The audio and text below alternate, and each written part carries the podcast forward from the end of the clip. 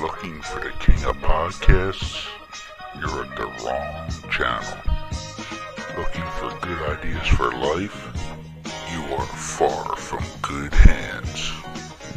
If you think the listener is always right, you are far from the right place. Hosted by a Northeasterner by birth, a rebel by choice. If you want a host that floats between love and madness, play on and listen to Crazy Train Radio.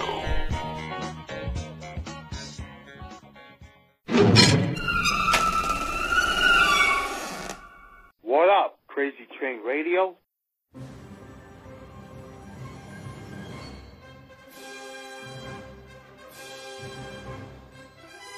You want answers? I think I'm entitled. You want answers? I want the truth! You can't handle the truth!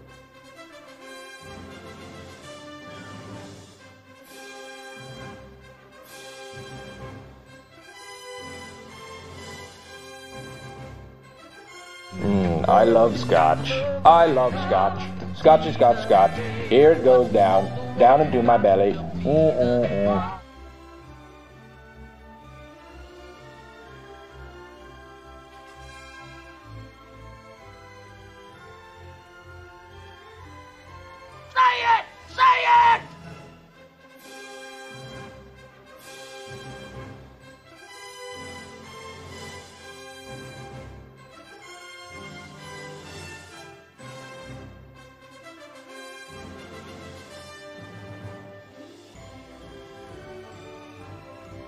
Mess with me, I'm one crazy moofoo.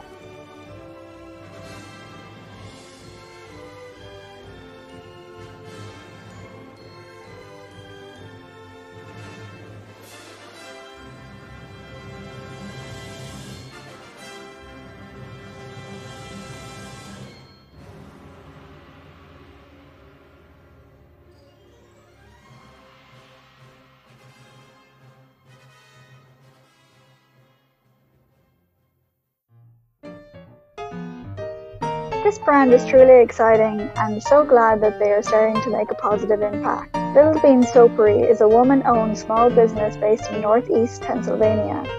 Little Bean Soapery does so much as all products are handcrafted and offer many different things for both men and women. Soaps, scrubs, body butters, bath bombs, solid cologne, and much more. Little Bean Soapery also does things for special occasions such as birthdays, Mother's Day, Father's Day, and special seasonal gift sets. But also, let's not forget large orders for party favors by request. The great things about all products is that they are crafted to be nourishing on the skin. If you wish to check them out, please feel free to visit littlebeansoapery.com. Any questions, please feel free to also email littlebeansoapery at gmail.com for custom inquiries and or ask anything else you wish. Tell them that Elena from Crazy Train Radio sent ya.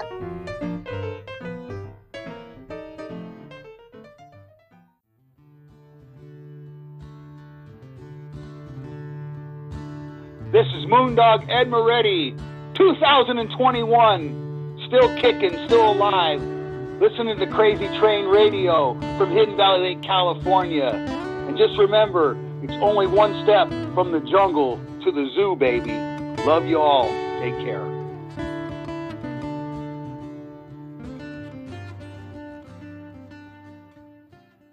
Hey folks, it's your least favorite host in the podcast world, Croc, Jonathan Steele. And I'm Elena, your favorite host from the Emerald Isle. And boy, do we have a good one for you today.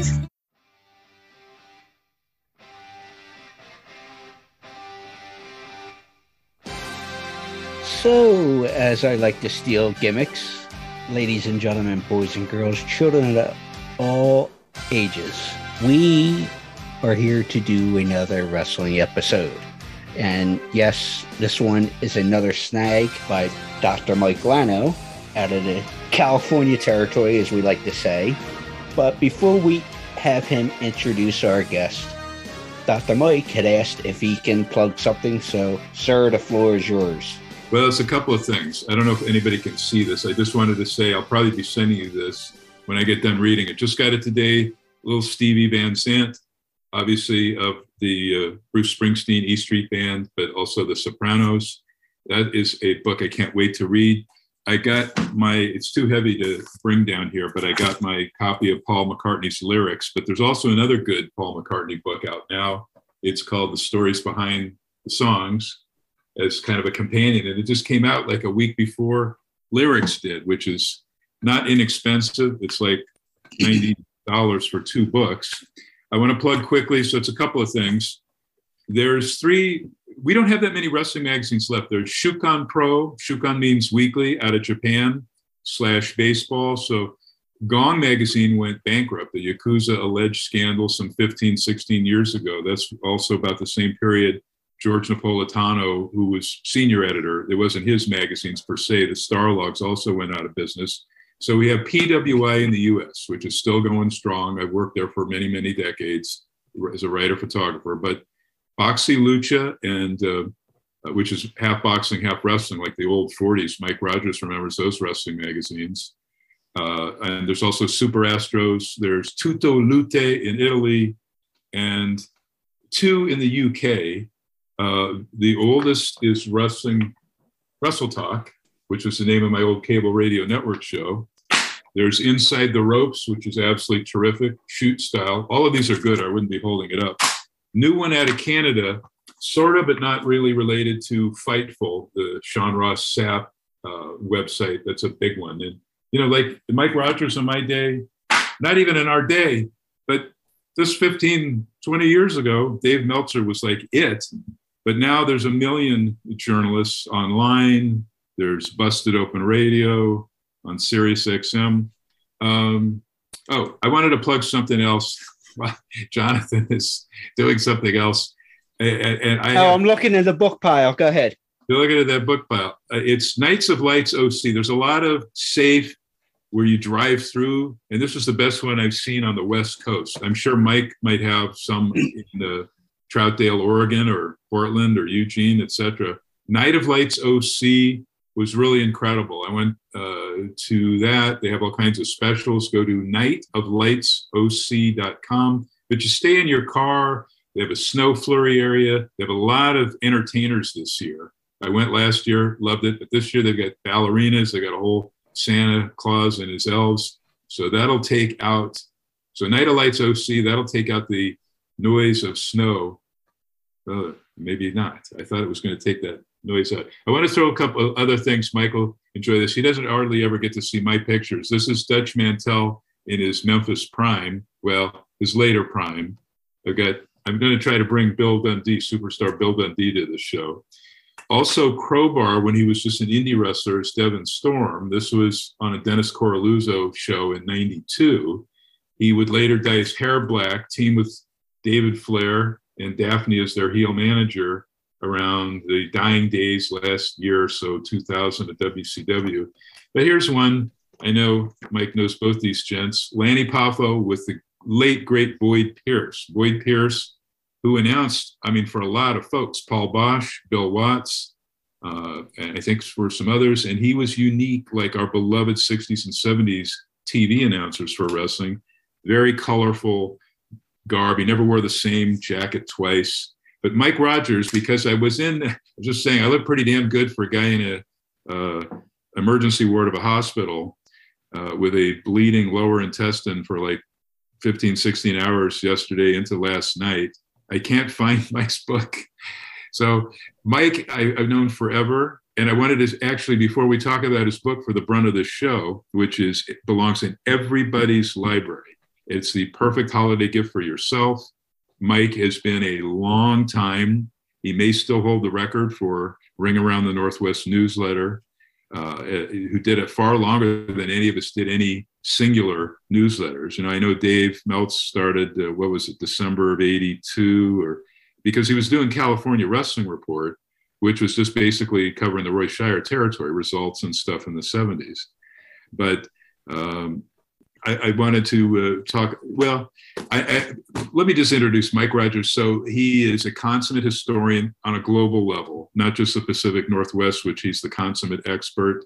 He was right up there with J. Michael Kenyon as our top guys. We don't have that many left, Mike. There's uh, uh, George Schire and Tom Burke is our, I would put them at the top of our guru list. You might have some others out of the country or what have you. But Mike, tell us the name of your book and let me just let you hawk it because I, for the life of me, I was tearing apart. I haven't had any sleep uh, since Mon- Sunday leading into Monday. So I apologize for not having your, your terrific book, but uh, uh, tell us the title and, and I, I, you know, when I first became aware of this, I thought that was cool. Is this your very first hardbound, you know, book book, yes. as opposed to yearbooks and all the things, all the work that you put together for results and your newsletter and so many other projects? But tell us the uh, derivation of this. How did this all come about? Sure. Well, I do just happen to have the book, and I'll hold it up here. and it's uh, the name of the book is "Excitement in the Air: The Voices of Northwest Wrestling," and the name of the book came from a Lonnie Mayne prom- promo, probably in the early 70s. And he was um, talking up a match that was coming up the next week. And at the end of the interview, he said, Frank, Frank Bonnema, the announcer, you got to be here next week because there's going to be excitement in the air. Wow. And that became his catchphrase. And then it also more, more or less became the catchphrase of Portland wrestling and uh, so that's that's where the the title of the book came from.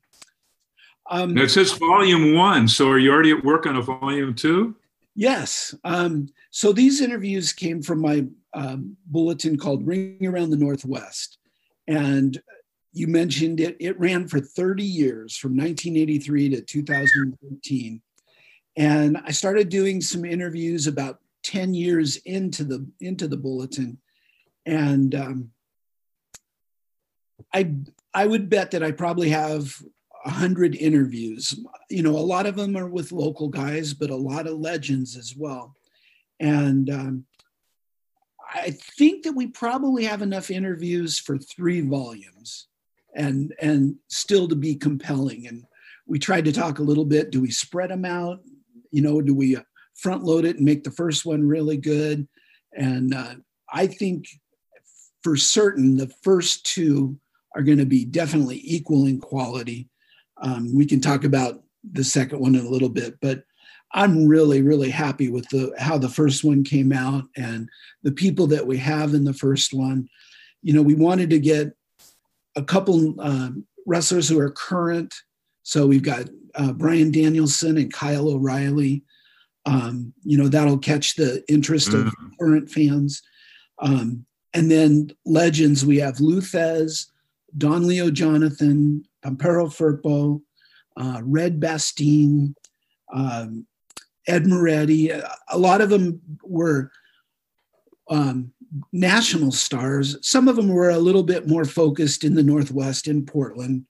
Um, Beauregard. Eddie was a global traveler. We just had Eddie on not that long ago, and you and I have been friends of Eddie's forever. I first met him around 1970, and he and uh, Roland Alexander be at the back of the Cow Palace when I'd come up, fly up from LA. Uh, they they were like half watching wrestling and half trying to pick up girls while, while Meltzer was sitting there, you know, detail oriented on the match results, time, etc. Uh, one thing I wanted to point out, hold that book up again because it, it has one of the greatest shots of somebody we love, Apache Bull Ramos, on the on the, the left with the horns. And he was a major, major guy in Los Angeles, but, you know, obviously big star. He had the last match with Bruno at the old Madison Square Garden before they put up the second one, which right. is the one now. That was a, a really interesting, that was a really interesting interview. Um, I had, it, I didn't call him cold. I had talked, I had uh, emailed him, I believe, and whenever I try to interview somebody, I try to add one little nugget or something that will catch their interest. And I, I had a great one for for Bull Ramos, and it was my wife and his daughter played together when they were young young children. Mm. And I I think with that little piece of um, information, it was he it opened him up a little bit more to to have, have a conversation with me. And also, that interview was interesting because I usually lay, leave an hour, hour and a half for, for an interview. And the afternoon that I interviewed him, I had to go to the veterinarian. I had to take my dog to the vet, but it was like two hours down the afternoon. And we visited and I kind of finished up my interview and and he was really enjoying himself. And he said, ask, ask me more, ask me more. And and uh, we visited another half an hour. And uh, then then finally it got to the point where I said, I'm so sorry, but I have to go, you know, and and uh, he did such a good job. And uh, he was so fun to talk to, and he had a lot of stories. As I pass to Jonathan, I want to say this too to your credit because back then I got a shoot interview with Lou Albano when he was drunk around 75 backstage at Madison Square Garden when he just took over managing the Blackjacks, Lanza Mulligan. And shoot interviews did not happen. And Mike got a lot of it. He got a lot of, uh, you know, things. He was like the observer of the Pacific Northwest, and he got in a lot of trouble, took heat at times because he was trying to be, you know, a true journalist and reporting stuff. And whether it was on some of the horrors, you know, we were all aware of with the Oregon and Washington state commissions, or other stuff, you know, breaking KF uh, or whatever. And the promoters, I think it was more the promoters, not the boys, but it was a difficult to get the boys or anyone in the biz to openly speak. And then Mike sometimes paid the price for it uh, so I want to throw to Jonathan because he doesn't know you like I do. And before we go, I do not want to forget to talk about when Owen Hart and his WWF, his best friend, roadmate Louie Spicolli, picked us up December 14th, 1995 at Calgary Airport. Blizzard, you and I couldn't see. Owen, remember, he cursed and swore and he drove like a maniac, but he got us, you know, to the hotel and wherever we had to go, etc and I don't know how he did it, but it was like it was. I'll treasure that because we lost both guys, and right. I know you do. I'm sure you. Right. That was so funny because we hooked up, and we I wanted to hook up with you because we were like you know the non-performers coming in there. But Jonathan, let me throw to you. Well, besides the newsletter that Mike had uh, referenced there, and before I make sure I have this correct, because I tried to pull up some information about it would it have been around the time frame that you started yours, Mike, when Dr. Mike had uh was wrapping up his fan uh, fanzines, I guess you would call them back in the day? Well, no, yeah. What, what year, Mike, did you start? Because I first did an international Sheik fan club in the '60s. Then most know me from running the last incarnation of Fred Blassie's fan club with John Arezzi when my boss in the LA LeBell territory, Jeff Walton, had to give it up. And then at the same time, I uh, did the fan club for the Tolos brothers, the International John and Chris Tolos brothers fan club. But that was early 70s, and then I stopped at, in 78. When so Jonathan probably wants to know uh, when when did you start Ring Around Northwest? Maybe did you have a newsletter before that? No, I, I didn't have a newsletter before that. I helped out with uh, a good friend of mine, Ken Hamlin, Ring Around the World. And then it was kind of a mm. sister publication with that. And we started in May of 1983. Well, with that being said, and I know Dr. Mike had mentioned about having a shoot interview with Lou Albano, and that's just hard to believe that he was not drinking, but you know. To alcohol, the cause of and solution to all of life's problems but for, at least from what I've heard. But how did folks treat you with what you were trying to do with startup back then in 83? Well, for probably about 10 years, I didn't have any interviews. it was just a very, excuse me, it was just a very small three page bulletin um, with my thoughts on, on local wrestling. When I got to the point to have interviews.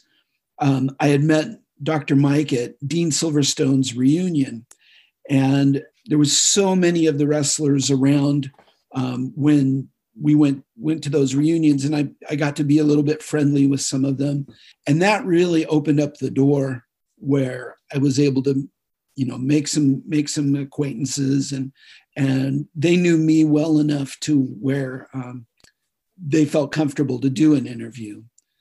A, a lot of times when you do an interview, I've found that you kind of have to see how open they're going to be and how comfortable they're going to be. And that kind of dictates the direction that you can take the interview. Um, I have a really good um, example Stan Stasiak, who's in this book.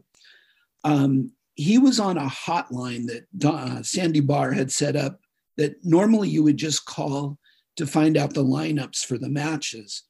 And then Stan was on this hotline for a couple hours a week. And so I thought, well, I'll call up, call him up and see if I can, you know, have a short little interview with him. And I, I called him and explained what I was doing and asked him a lot of questions and, and it was going fine. And I had saved one question that I really, really wanted to know. And it was, can you tell me about the night that you won the title um, over over Pedro. You know what what was it like, and and how did you find out? You know, we're now we've just gone in. We're we're totally breaking kayfabe. And he paused, and I paused, and he paused a little bit longer, and he said, "Well, I I won the title," and it was just like, okay, you know, and you got to respect him for for protecting his business. And we went on. It was I was disappointed because I really, really wanted to know the answer, but and it's just you just have to balance it and as to the direction of each interview, how it's going to go. Exactly, and I I respect them for it because I only was part of a uh, press junket years ago with TNA, and even though the cattle's been out of a barn per se, you know, at that part for a long time, I respected Chris Daniels at the time staying in character for that four minute, four or five minute deal. But yet, when I went on to talk to him, I guess a year or so later, when he left the company, you know, just like us, you know, having a conversation. It, but I respect for what he was doing at the time during that junket. Oh yeah, absolutely. And sidebar, because I stepped out of view of the screen, but I could still hear with these lovely uh, Wi-Fi uh, earphones with the two of you, uh, it sounds like, and I won't get into Dr. Mike stuff. It almost sounds like I need to crack open this uh, bottle of Irish whiskey that I got for the first night of Hanukkah. So good for you. Yeah. yeah. Yeah. Well, I won't say it was from my niece and nephew because they're not old enough to purchase liquor, but mom and dad bought it for them. But that's a whole nother. Mike, uh, Dr. Mike, do you have something else you'd like to bring up? Because before I let you do that, I was curious to know with Mr. Rogers, and I'm not talking of one from Pittsburgh. It's funny, you know, it could be a mind trick here with two mics on the line. But I know you were in the Northwest uh, territory for the most part with Don Owens and everything else like that.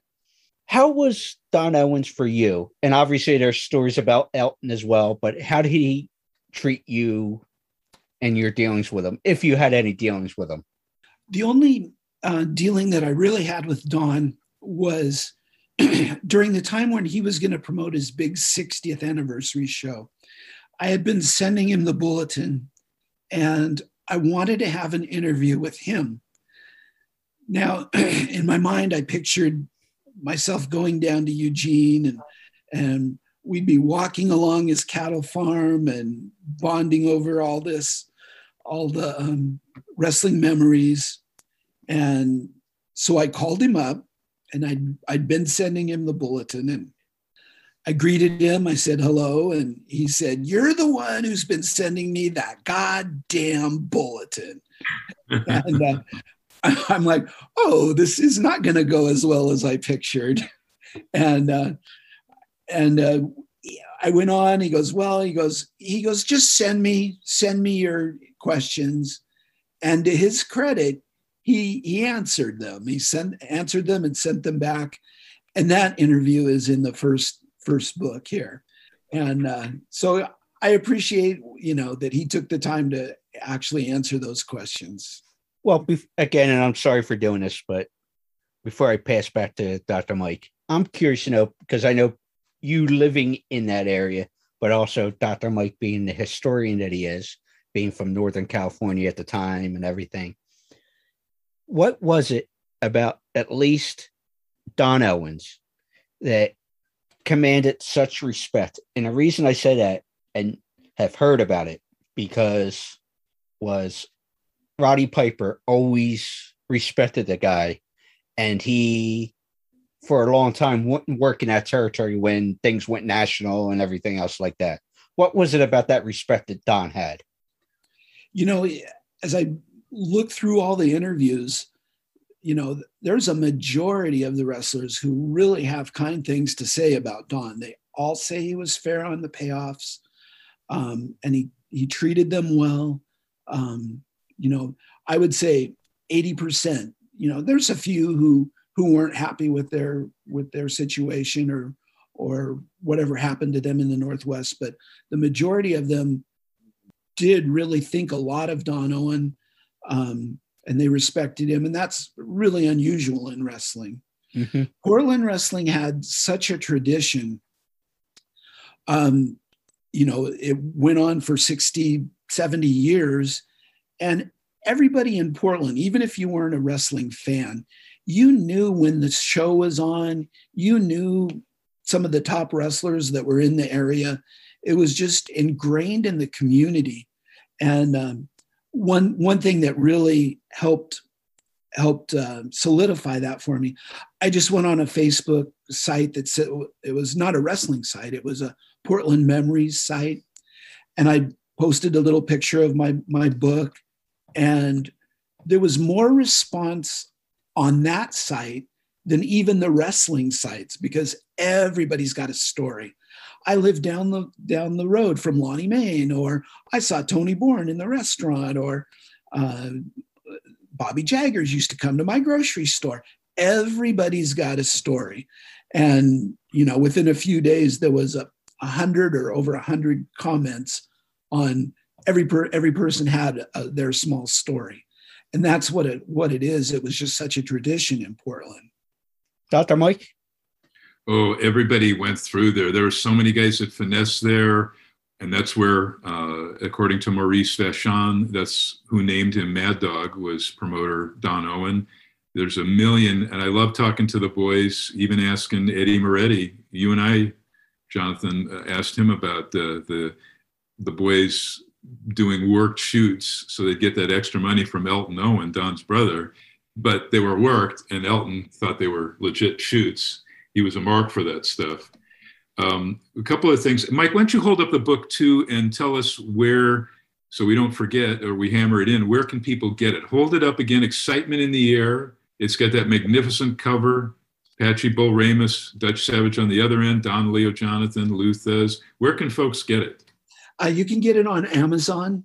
Um, a funny story about that. Uh, we worked with John Cosper of Eat, Sleep, and Wrestle, and uh, we edited it and finished it and sent it off to him. And I was really naive about what would happen next. Uh, you know, I figured once once John got it, it would be about three months or so, whatever he had to do. And uh, the next day, I come out and I kind of glance, and it's on Amazon for sale. And um, so that was I really hand it to John. You know, that's the part that I would have no idea about. And uh, but it's it's been neat. I've heard a lot of good comments, and uh, it's funny when you go and you look at it on Amazon. There is a little section at the very bottom, and it'll say, on that second day, it was number two in wrestling books, and uh, so now I'm I am just addicted to see where it's at. You know, it, it'll go up to a number hundred, and then and I'm laughing because I I'll say like did one person buy the book and that drives it down you know 50 spaces? And it's it's kind of funny to to think about. And, but yeah it's it's a lot of fun to just to go on there and see it. It's on amazon. Could drive yourself nuts though looking at the rankings though right? Oh yeah. Yeah. It drives yourself crazy when can we when do you think you might be done in offering volume two of the three volumes so far set? Well, the let me just tell you who I think that we will have: um, Rick Martel, Mad Dog Vachon, John Tolos, Ivan Koloff, Billy White Wolf, Bad News Allen, Bulldog Brown, Norman Charles, Fritz von Goering, Dory Funk, Davey Richards for a current current person. um, definitely Buddy Wayne, and maybe some new material from Nick Wayne, who's his son, who's really starting to make. Oh, he's a big, huge star. He's going to be global. He's going to be. He's going to be huge.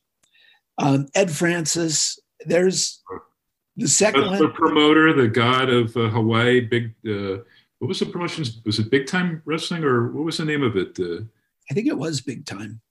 I well, think- just like Shire, because those two worked together, then they weren't quite together. But he would send him uh, talent, as did you know Portland would send over uh, Lonnie and uh, tough Tony Borne and uh, and Roy would send over. I mean, I, I, I even at the Cow Palace over at the HIC, which is now Blaisdell, Honolulu International Center, where I shot a couple of cards. Well, those cards were star-studded, like 72, 73. They were incredible. Guys going back and forth to Japan. But Shire would send over Ray and, and Pat, and sometimes they would team as they did at the Cow Palace with Fred Blassie, you know, three heels, not in the main event, but maybe something underneath. I always talk about that card I, I shot that uh, was Terry Funk Sheik in a uh, out out of the ring, you know, Falls Count Anywhere bloodbath. AWA champions Nick and uh, and Ray Bockwinkel and Stevens defending against the then and he brought his tri WF title Pedro Morales and Bobo Brazil are Jackie Robinson. I mean, many there were guys before Bobo, but yeah, there was nobody. He was the guy that really broke through a lot of levels, though.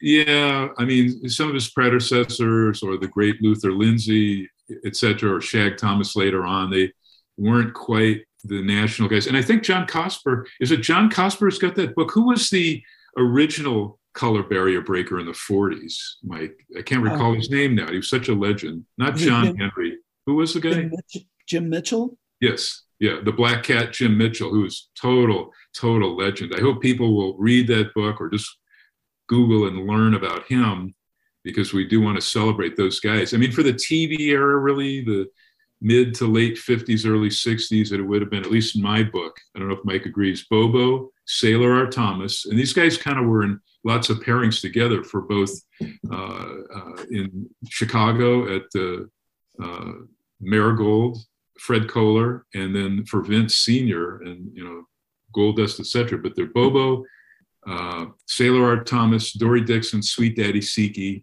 Bearcat Wright was not in that group, but those guys you'd often see like uh, Art Thomas and Dixon and Siki. This was when Siki was a baby face before he dyed the hair blonde, moved to Toronto, and became a, a real great heel. Uh, and on many Siki Cobra Arena shows. But um, Let me throw this name in there too, and I I know he m- made his name in the South, but where would uh Ernie Ladd fit in there? Oh, well, one of the greatest heels, though, white, black, no matter the color. Ernie Ladd.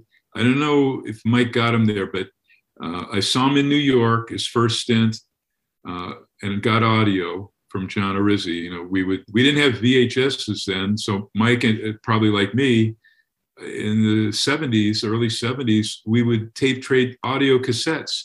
I had people sending me from Hawaii, AWA, Detroit, everywhere, and and the territories, the two competing ones in Montreal, the Rougeau's International, La Lutte, and Vachon's backed Grand Prix. So I get the audio of the whole shows. We didn't even have, I mean, until the first Super Betamax came came out. But Ernie Ladd, wherever he was, but he came into LA. Actually, was a face in LA around 63. He had a match with Lou Thesz, as he did, I think, in Houston and maybe some other territories, maybe even in Mike's North Upper Northwest.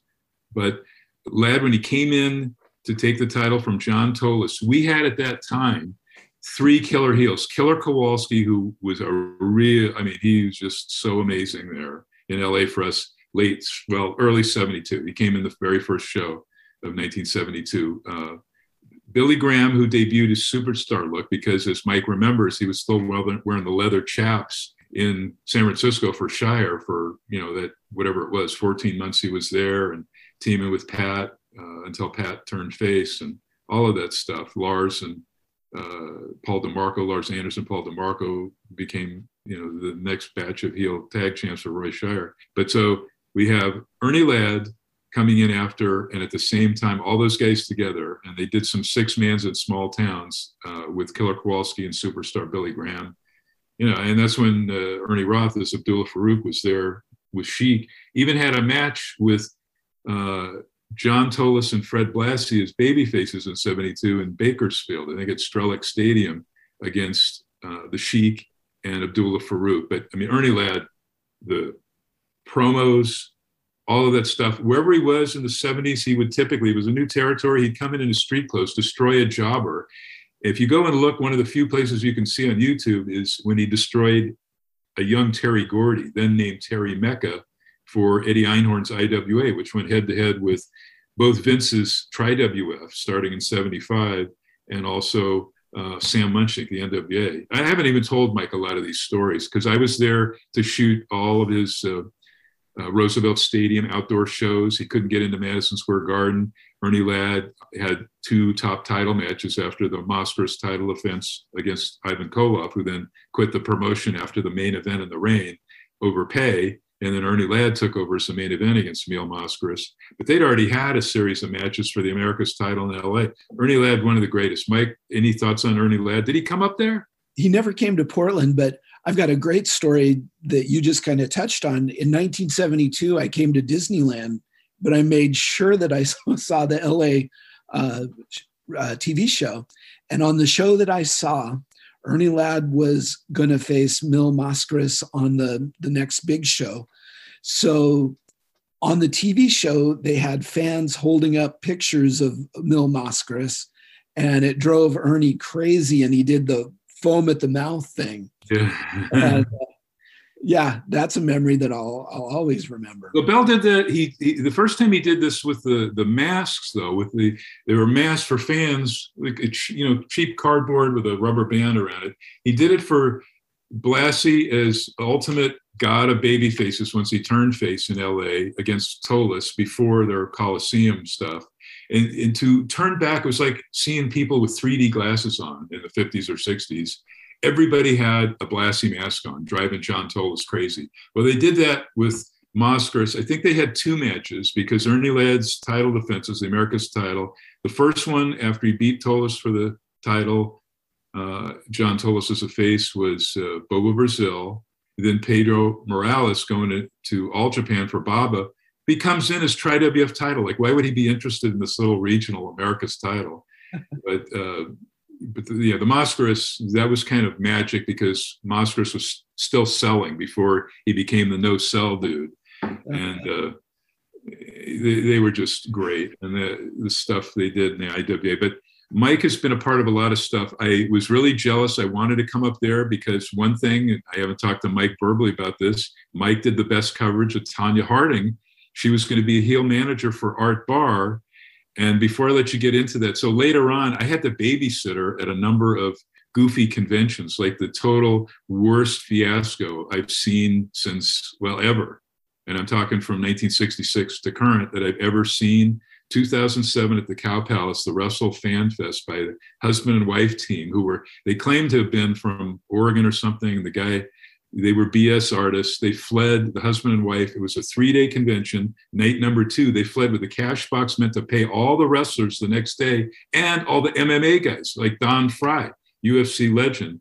It was utter chaos. It was uh, a mess. And uh, uh, anyway, but uh, oh, I had to babysit Tonya there at her uh, at her autograph booth, and not a lot of people were coming, but she was still at her primo prime. She was, I think, a, I forget which city she lived out of uh, Oregon. But what happened with that? Did she end up managing, or she was she cut back on what she would actually do? You know, she wasn't a typical valet for our uh, Love Machine Barr. Another guy, I'm gonna, I'll shut up in a second. I spent so many times on the road with Art Barr and Eddie Guerrero in Mexico City and stuff. Art was one of the greatest. I know a little controversial, but I was friends with him through the end. You might have been super close. Was not a nicer guy. I was there with him for all of uh, Ron uh, Skoler's IWA, where he purchased AAA shows, brought him first to LA Sports Arena. And then uh, I had I replaced his PR guy. I was already doing his pro his programs and his photographer as I was for Eddie Einhorn, but uh, he flew me to Chicago early to promote that event and then New York. And the funny thing was, there was a valet with the Angel the Virgin Princess, who would later be a manager in ECW. One of her best friends was also, she was a rat, and she claimed that Art Barr got her pregnant at that New York Felt Forum, you know, that ancillary building to Madison Square Garden show. We never knew it because I helped start for with um, Jesse Barr a, uh, when Art died, which was really hit a lot of us hard. A, uh, a college fund as I had for Jeff Goodish when Frank died. But anyway, uh, tell us a little about Art your thoughts on him. Such a great guy, just always a blast. I mean, he and Eddie Guerrero had Sherri Martel managing him when she was out of work from both, you know, well, before she went to WCW, she was out of work. And I have all these crazy, insane pictures. I'll, I, I should send or show both of you guys. I'm, I do not have access to them right now. Uh, they're upstairs, but um, and, and just we'd all go drinking after and they were so much fun together but tell us about that and the Tonya harding stuff did she she was supposed to manage valet but it didn't quite happen 100% as you would have with a celebrity valet what went on mike right well they had um it was a Sandy Barr promotion i think it was after don owen had, had folded up and they were going out and just going to try to have a, a big show if if i remember right it was art and eddie and Konnan. uh, Rey Mysterio was on the card. Um, uh, Billy Jack was on the card.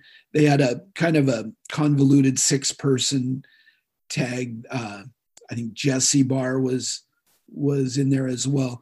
Um, so a lot of big names and a few guys that were in Portland wrestling at the time. Um, and they had signed Tonya Harding to um, be a valet, but then there was a, little bit of uh, uh, controversy because the rules said that they couldn't, she wasn't licensed, so she couldn't actually step into the ring. She did a little publicity for them and then she walked them down a ramp towards the ring, but then couldn't get into the ring.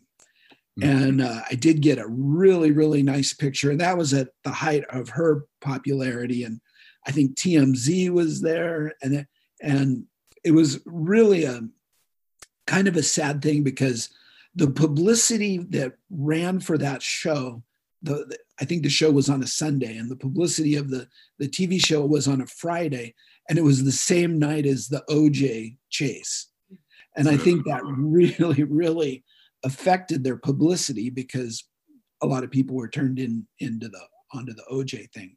So yeah, it for the quality of show and the quality of wrestlers that they had, it didn't draw very well. And uh, but it was it was a well, it was huge newsworthy because it was on the Associated Press, newspapers around the world because she was like the planet's biggest heel. She right. still looked like Tonya Harding. I bring this up because of the, you know, the fan fest and things where I I was friendly with her because uh, I was doing PR for the boxing guy. Right in Oakland, she was to headline a main event women's boxing match at the Oakland Arena, the indoor one adjacent the outdoor one, sort of like the, I think the situation in Philly. They have a you know fantastic indoor arena, fantastic historic outdoor. They did in the day. I might be wrong, but so I'm with her in the dressing room and stuff. I never did get a good interview out of her, so I hope you got some kind of great interview out of her because I never. She was not well spoken later on. Her brain was a little messed up from all the stuff, but she pulled out at the last minute and snuck out of the building, held this guy up. She'd already gotten paid you heard this one, didn't you? It was, it was a big deal. And I emailed you about it at the time. I go, oh my God, this poor guy ate it, had to refund so many people. She just walked out. She, they replaced her opponent got injured, if I remember right. And they put in a replacement that she and her management approved, but then Tonya saw her uh, sparring and said, nope, and didn't fight. And it was a fiasco. And I think that was the last attempt that anyone had at trying to. So, did you ever get a good interview with her? Or? No, no. I just got that one really nice picture. And that was beautiful I, shot. Yeah, I never met her or anything. Well, when you talk about uh, Jesse Barr for maybe later WWF fans that hopefully will purchase and enjoy Mike's Bible, the book one of a three Bible series to this point. Hopefully, there's a fourth. Uh, he was Jimmy Jack Funk when Terry, I forget what that situation was. Terry left, and then they paired him with Dory Jr., who they called Hoss, which was so insulting. I hate these name things. You got a guy that's absolute legend of the planet in Dory Funk Jr. Don't change the guy's name and, and maybe honor the Barr family for all their history. You know, there's a lot of different elements there. Uh, but uh, so, any other history or thoughts on uh, uh, Tonya before I move to uh, some other things I want to throw out? No, I I never had any interaction with her. Oh, I, am going to uh, try to send you a link. I've been close with uh, Pampero Firpo's daughter Mary and her brother in San Jose. I was close to Firp, uh, went with him and one other, uh, brought him to Ray Stevens' funeral, which was at uh, you know Teresa Thies' uh, ex-wife, who took him back in to take him to his doctors when he left the Midwest, and he was you know he had lung cancer and stuff from all the years of smoking and drinking and a lot of stories there. But anyway, so uh, took Firp to that, and then uh, we went to a number of things, and I tried to stay close with uh, who was probably one of the sweetest, nicest, most genuine guys, as Mike knows. Uh, really, and did legit speak not just seven, not eight, but nine languages. He was at the end trying to learn Japanese. I he was one of the guys who gave me a shoot interview because he remembered me from LA. You know, he had a historic time in LA summer of 74 where he beat Ernie Ladd with El Garfio, the claw, for the America's title. He came in, if they had no video of him, the Sheik hadn't set video. Now he was selling the Sheik fireball in his eye in Detroit. So that's why he came into LA for us for about seven, eight months. And uh, on this big international card that they were billing as uh, 50,000 international, $50,000 tournament. That was bullshit, but it was uh, the main event actually atop that was Inoki Sakaguchi against Pat Patterson and Johnny Powers for the international tag titles, renamed the New Japan titles.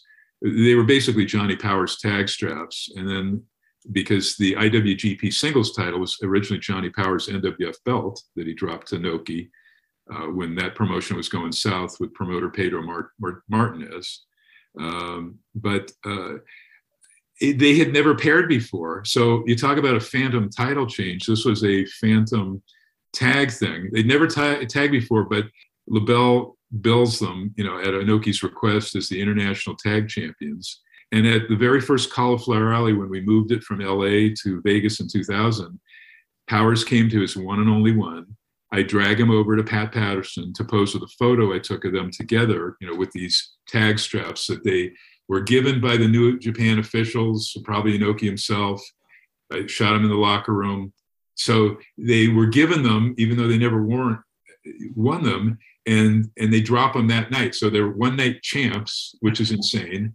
But I, I give this photo, uh, it's eight by ten that I blew up of mine of them in uh, 74, and I have Pat and Powers hold it in uh, 2000, and and later, eh, you know, so I took a ton as much as I could, and uh, and then after Pat, who I was pretty close to, came up to me and he goes, Matt, who the fuck? Or he goes, Mike, who the fuck was that guy?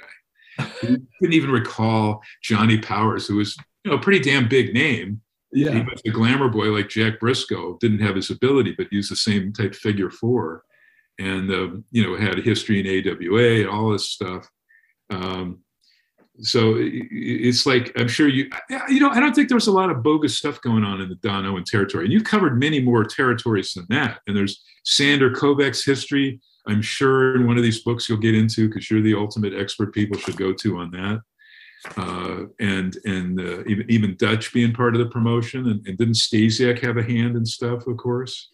I think I think Stan, Stan at least he did some announcing for sure. He did some announcing for them, but Dutch was heavily involved in promoting. Oh, here's a, a Dutch story because I think you got one of the few interviews with him. He was definitely one of those guys didn't like to break kayfabe. Really nice guy. When I started sending him shots of him coming down, I think Shire was the one that sent him, not Don, but Shire sent him because he was in and, and working a bit. I don't know if against Pat as a heel when Pat first turned face uh, with the Billy Graham stuff and all of that.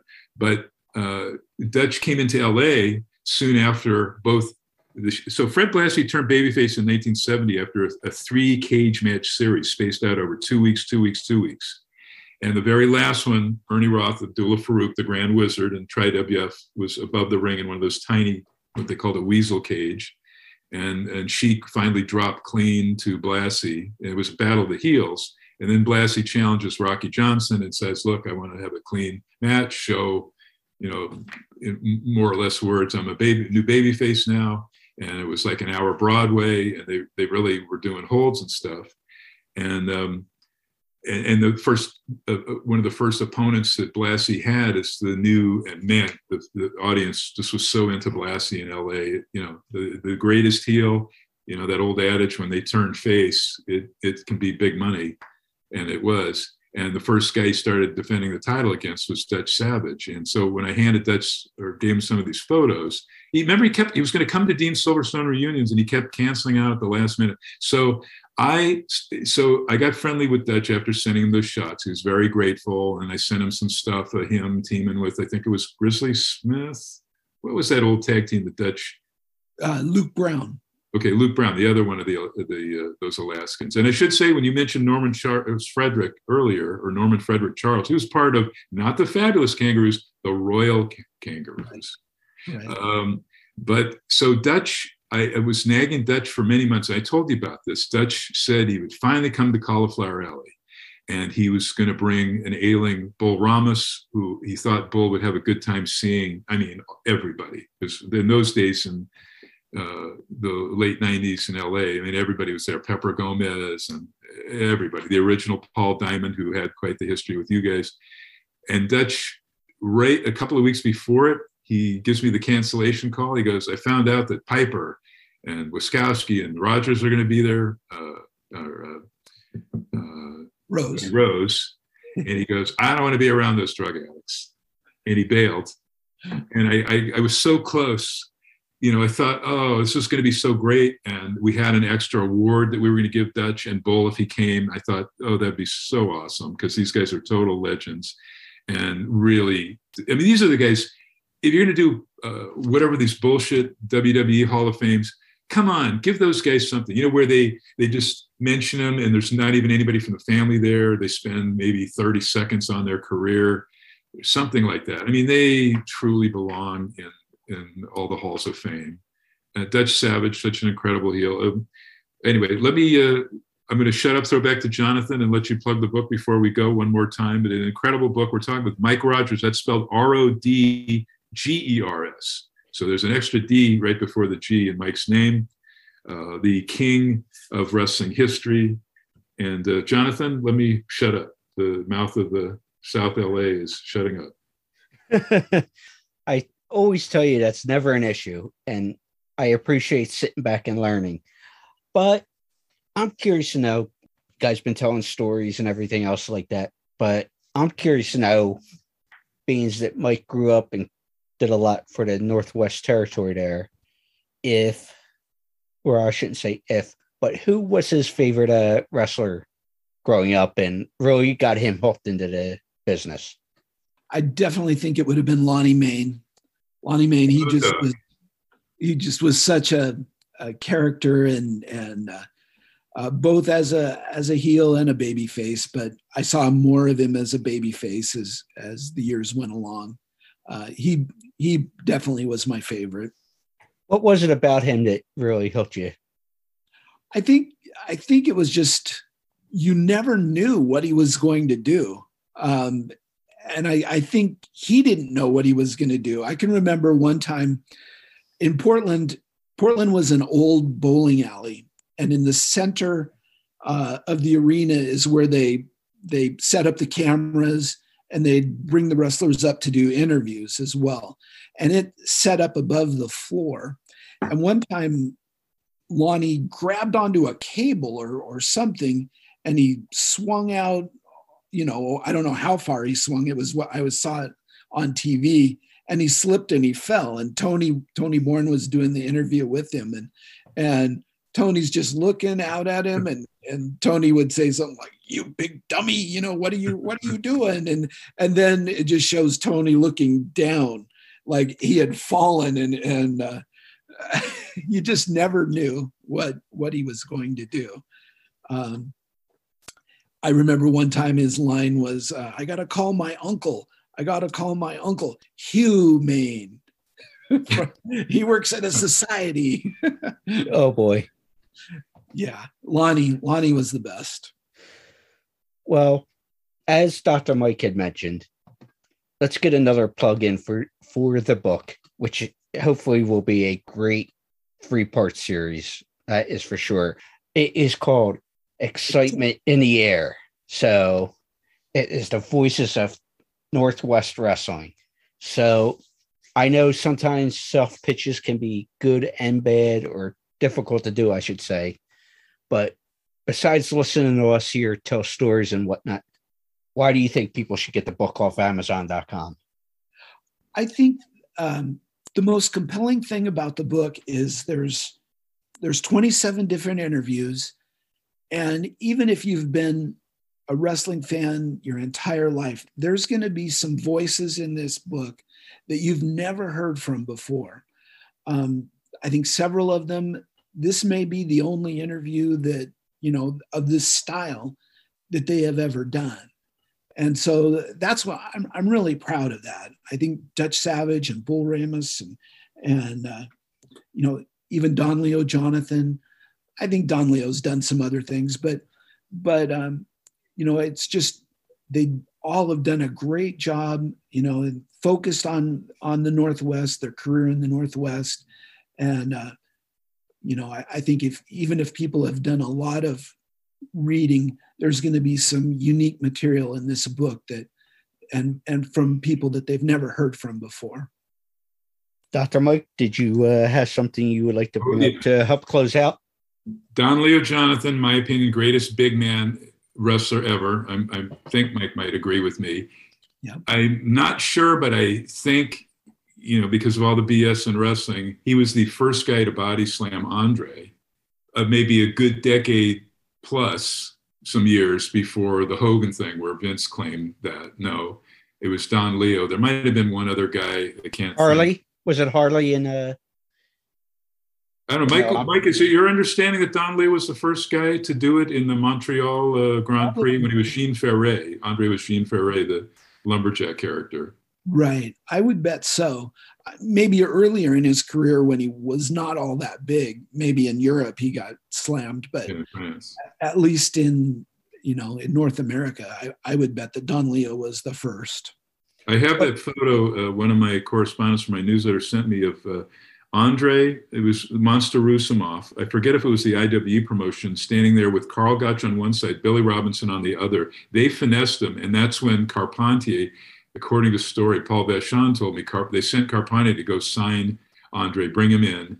Much later, when he was already established, and Killer Kowalski and Don Leo, as these two big monsters, were getting Andre over. I mean, who better than those two legends for Vince to take over and start touring Andre and promoting him? But um, hey, well, Mike, it could be worse. No, it, that could have been worse. It could have been beat by a midget in Memphis, but that's a whole nother. Lonnie Mayne. well, you, you, I'll, I'll, ask Mike, Mike off air if Lonnie started doing the Moondog gimmick before he then brought it to San Francisco, where he would eat goldfish, legit live goldfish, break glass, cut his chest open, chew on the glass. And then after he did that all there as a, an insane heel, he brought the whole gimmick to Los Angeles, became Roddy Piper's best friend until he died, you know, zooming because – those guys like Shibuya Saito and Gorman and Goliath uh, guys, they were the first guys maybe ever in two major territories to main event and be tag champs at the same time in both territories. My primary, which was Los Angeles for Mike LeBell, my secondary, which was Roy Shire, San Francisco area, etc. And then Lonnie and Piper did it in San Francisco and LA as singles, uh, but they were teaming up. Like in LA, they were heels together at the same time uh, Lonnie was this ultimate baby face. I think pretty much Pat had left or Roy had fired him or whatever. But so Lonnie's like the ultimate baby face, and now he's taken on the ultimate heel there in Piper. But they're doing this at the same time. So, you know, if you got Mike's, if Mike had done his newsletter back then in the, whatever year, 76, 77, early 77, you would learn about all of this. So uh, but one of the last thing in, in going is Lonnie was like as great as he was in the cam- in front of the cameras at KCOP, Mike LeBell's Saturday night TV show with Dick Lane doing it. We had two shows, a Hispanic one that was syndicated around the U.S. from the Olympic, but from KCOP TV studios off Hollywood Boulevard in Fairfax was the Saturday Night TV show with Jimmy Lennon Sr. and Dick Lane doing it. Does not get any better than that. So Lonnie in the back would tell us these stories, and I took pictures of him. I have to dig up of Lonnie and his then wife. I don't know if it was his only wife in like 74 when he came in for us, because he'd come in as a baby face like a decade before that in LA. I forget who he was teaming with, Rocky Montero or somebody. But Lonnie told this one story right in front of his wife, so it was legit that he pulled ribs on her. He would sometimes spit up, they're in bed together with the covers, and he'd spit a huge loogie up into the air. And to avoid it, she'd pull the covers over her head. And that's when he'd fart in the bed. And I forget what that's called. That has a name. I don't know if it's a Melvin or he, he called it's a name that the boys know. So I think Lonnie invented this as he did the Moondog character that the Moondogs in Memphis, the ones in the WWF would copy etc. There was nobody like Lonnie Mayne. So what a can't wait to, to actually read it when I find my copy. I think everybody's going to want Mike. Again, it's on Amazon.com. Hold it up again. It's excitement in the air, and it's an exciting book with total total legends. All legends. You really, uh, I know everyone's going to enjoy it. It's the holiday season. It's Hanukkah right now. It'll be Christmas and Kwanzaa soon. So, Mike, any want to plug anything else? Any charities or just, of course, the book, Excitement in the Air? Yeah, the book's about all I have. I appreciate the, the opportunity to, to visit. Of course. And on that note, cheers. Yeah.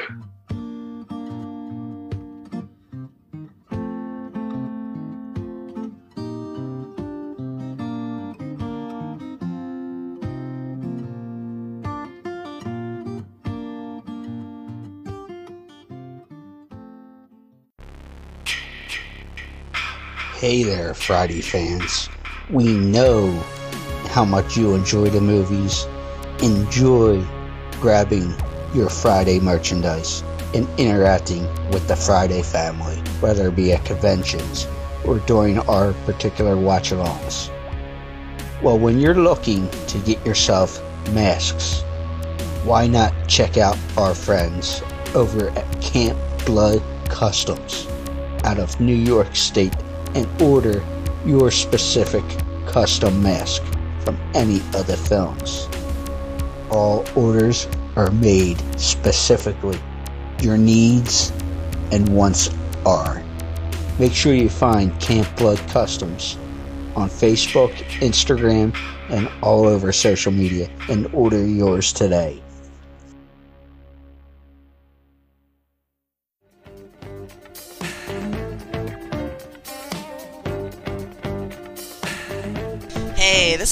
Hunter, and you are listening to Crazy Train Radio. Woo woo!